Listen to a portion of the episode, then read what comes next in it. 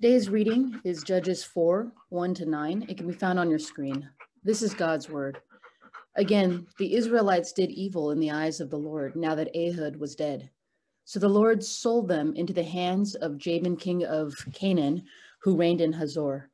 Sisera, the commander of his army, was based in Harosheth Hagoyim because he had 900 chariots fitted with iron and had cruelly oppressed the Israelites for 20 years. They cried to the Lord for help.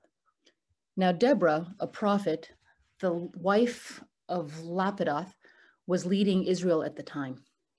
She held court under the palm of Deborah between Ramah and Bethel in the hill country of Ephraim, and the Israelites went up to her to have their disputes decided.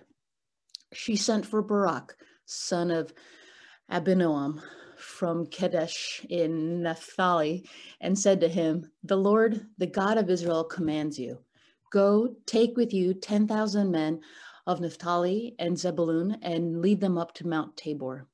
I will lead Sisera, the commander of Jabin's army, with his chariots and its troops to the Kishon River and give him into your hands. Barak said to her, If you go with me, I will go. But if you don't go with me, I won't go. Certainly, I will go with you, said Deborah. But because of the course you are taking, the honor will not be yours, for the Lord will deliver, deliver Sisera into the hands of a woman. So Deborah went to Barak, went with Barak to Kadesh. The word of the Lord. Thanks be to God. Will you pray with me? We look to you, O God, as we walk the noisy hallway of unrest that is 2020. We now stop to listen for your voice. And may it, may it feel as if a door is opening up through which we can access the deep and abiding rest promised to us through your son Jesus through the power of your Holy Spirit. Amen. Jen must feel like she was getting pranked or punked or whatever you call it with all those names to have to read in that passage. We're in the book of Judges. And there is a prescription that is in play as we approach the book of Judges. The people have arrived at the promised land. We've been through a lot of those passages, so no need to review in our short time here. The prescription now, as they are in the land, is this. It's all focused about uh, on, first of all, worship God alone and not the idols in the land around you. Secondly, and now these these there's going to be three, and the second two simply support the first one of worship God alone and not the idols. The second one is um, clear the land of idol worshippers. Get the distractions, the idol worshiping distractions of the culture around you out of the way. And then third, don't intermarry with the idol worshiping people. And with these three things, if these uh, three ingredients are in place, then the final uh, result will be that you will have deep, abiding rest in the land, in your relationship with God who rescued you and brought you to this land. And that deep, abiding rest will flow out of this people, as God said to Abraham, all nations will be blessed through you. So that's the prescription, but the book of Judges is all about how the prescription is not followed. And so what the people do is they end up not clearing out the idol worshiping peoples from amidst them. They end up inter- intermarrying with idol worshiping people. And so they end up constantly falling into idol worship themselves. And so the pattern then that follows in the book of Judges is interesting. It's it's shown very clearly liter- in the literature of this book. The pattern is this. They fall into idol worship. God removes his protection from them. And so a neighboring group comes and oppresses for a stretch until they cry out and they seem ready to worship God again because they're crying out to God for help. So he sends a rescuer. In this book, they're also given the name Judge.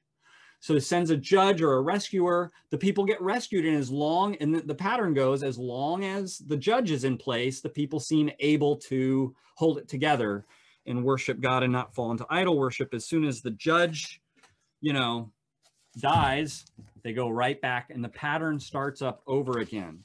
So the people themselves are very inconsistent and unable to hold together their worship unless they have, you know, that that rescuer. But also there's another thing going on. It's not as much a pattern, it's just kind of a thing that sits with you as you read the book of Judges, which is this is a quirky, odd book and the judges, these rescuers are a quirky, odd, inconsistent bunch of people. And it spiral those two things kind of spiral together the, the inconsistent faithlessness of the people and the quirkiness of the leaders the rescuers. It just seems like we're getting the bottom of the barrel of you know of, of rescue leader people. As these things work together till we finally get to the end of the book of judges and this is the final line. Everyone did as they saw fit that seems to be the inevitable path of this quirky, faithless people led by these quirky, inconsistent leaders. And amidst that, we get the story that starts out talking about Deborah. It's a quirky story because we're kind of not sure what to do with it if you're following the way Judges works. Deborah begins to be mentioned, and we say, Oh, this is interesting. There will be a woman judge. That's what the reader thinks as you're looking at the story. Mention of Deborah, looks like she's going to be the judge of this period of time. Well, then she speaks like a prophet. She's named as a, a, prophetess, and she speaks for God and says to this general named Barak, God says, You go into battle. Ah, well, now as a listener, you're going, Oh, it's not Deborah, it's this guy Barak. He's going to be the military general who, you know, uh, ends the oppression. But then Barak says in reply, basically something we all do all the time. It's a very human thing to do to say, um, God's plan, yes, but a little bit of my plan too, because I'm scared.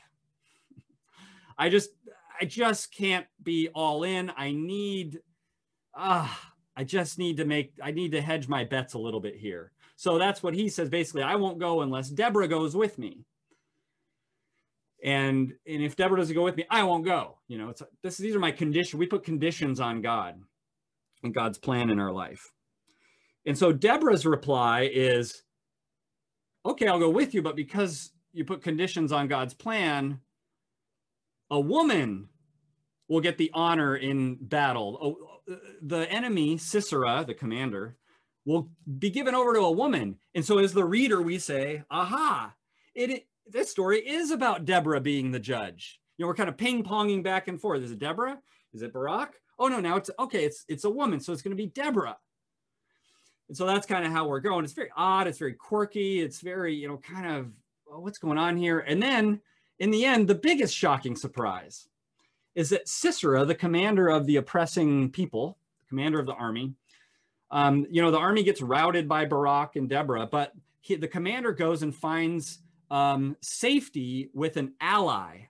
And at the camp of an ally and this woman named Jael who invites him in with hospitality and it seems to be going along with the treaty they already have to to help this for this this Canaanite king. She's a Canaanite. Jael is. And this Sisera is a Canaanite.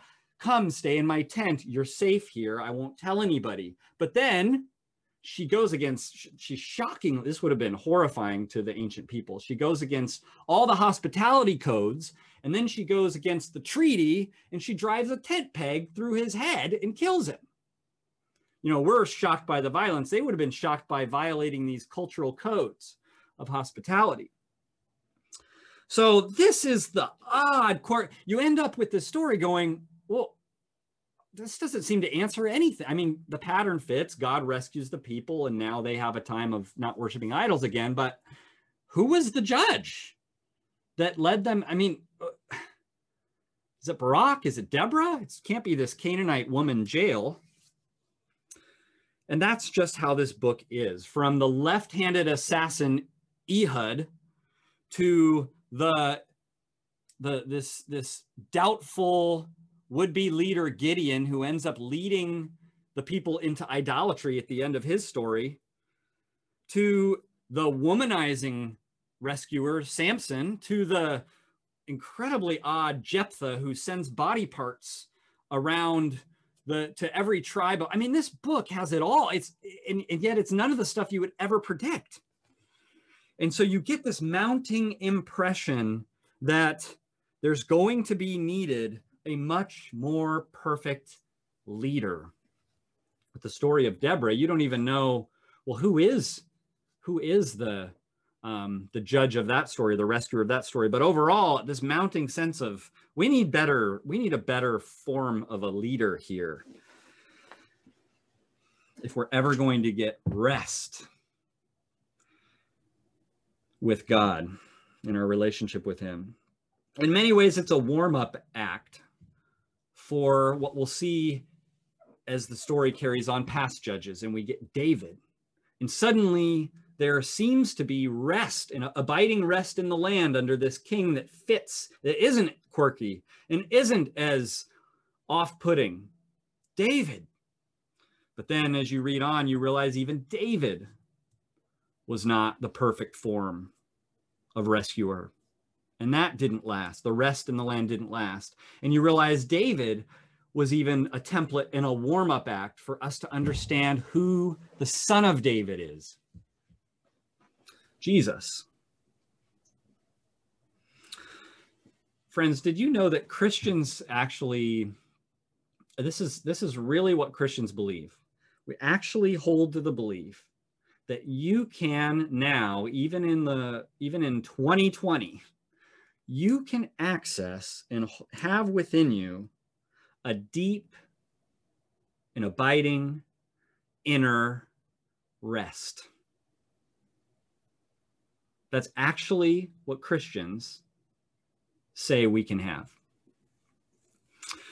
As Christians, we are not living in the era of judges anymore.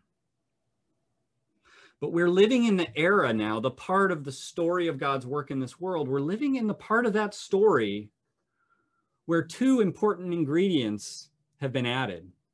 Jesus, the son of David, has come as the final and perfect rescuer. Secondly, once Jesus came and died on the cross and rose from the dead, the Holy Spirit was sent on the church, not in the sort of uh, stingy way that the Spirit seems to fall on one or two people in the Old Testament. It now is the Holy Spirit is God's gift poured out on the church of Jesus. That means that in our era now, there is a new unfaithful group of quirky people. That's you and me. There's a new unfaithful group of quirky people that has been assembled. And yet, it is not destined to end like Judges shows those people were prone to end with everyone doing as they saw fit. That is not our inevitable end anymore, friends. If you if I had to pick, I would say the inevitable endpoint for us who have Jesus and the Holy Spirit is what, what is described as the fruit of the Spirit in the New Testament. Love, joy, peace, patience, kindness, goodness, gentleness, faithfulness, self control, the fruit of the Spirit. Not the fruit of our religious deeds, not the fruit of our best efforts. We also are a quirky, unfaithful people. Our hope is in Jesus and the Holy Spirit's fruit, the fruit of those whose lives are planted, whose roots go deep into Jesus. And so I just wanted to share in closing, this is the best way to end this sermon, is the way that the New Testament gives us finally the answer of who was the actual judge in this passage. Th- this is so interesting. How, you know, how do you go back and read stories like Judges? Well, this is how the New Testament would have us. In the book of Hebrews, chapter 11, I'm going to read verses 32 and 33, and then I'm going to skip ahead, skip about five verses, and read chapter 12, verses 1 through 3. It goes like this. Just listen for this. And what more shall I say? I do not have time to tell about Gideon, Barak. Ah, it's Barak, the quirky, unfaithful judge. Samson and Jephthah. About David and Samuel and the prophets, who through faith conquered kingdoms, administered justice, and gained what was promised, who shut the mouths of lions, quenched the fury of the flames, and escaped the edge of the sword. These were all commended for their faith, yet none of them received what had been promised. God had planned something better for us so that only together with us would they be made perfect. Therefore, now listen to this as words for today. Therefore, since we are surrounded by such a great cloud of witnesses, let us throw off everything that hinders and the sin that so easily entangles, and let us run with perseverance the race marked out for us, fixing our eyes on Jesus, the pioneer and perfecter of faith. For the joy set before him, he endured the cross, scorning its shame, and sat down at the right hand of the throne of God. Consider him who endured such opposition from sinners, so that you will not grow weary and lose heart. With that in mind, friend, just take a look for 30 seconds at this at these questions to reflect. Take a moment to pause before we move on to prayer.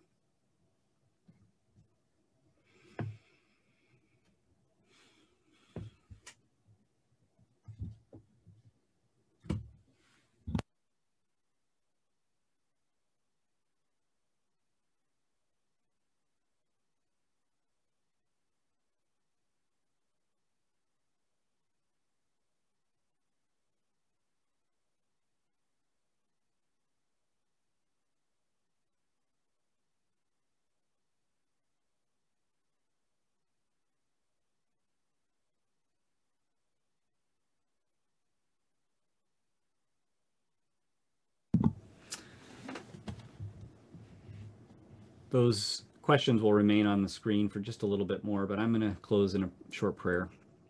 Our heavenly God, we ask for your deep and abiding rest. Sometimes it feels so so impossible, and yet you have promised it. And so may we dig deep to know and to fix our eyes on you and to pray and receive the Holy Spirit. We pray in Jesus' name. Amen.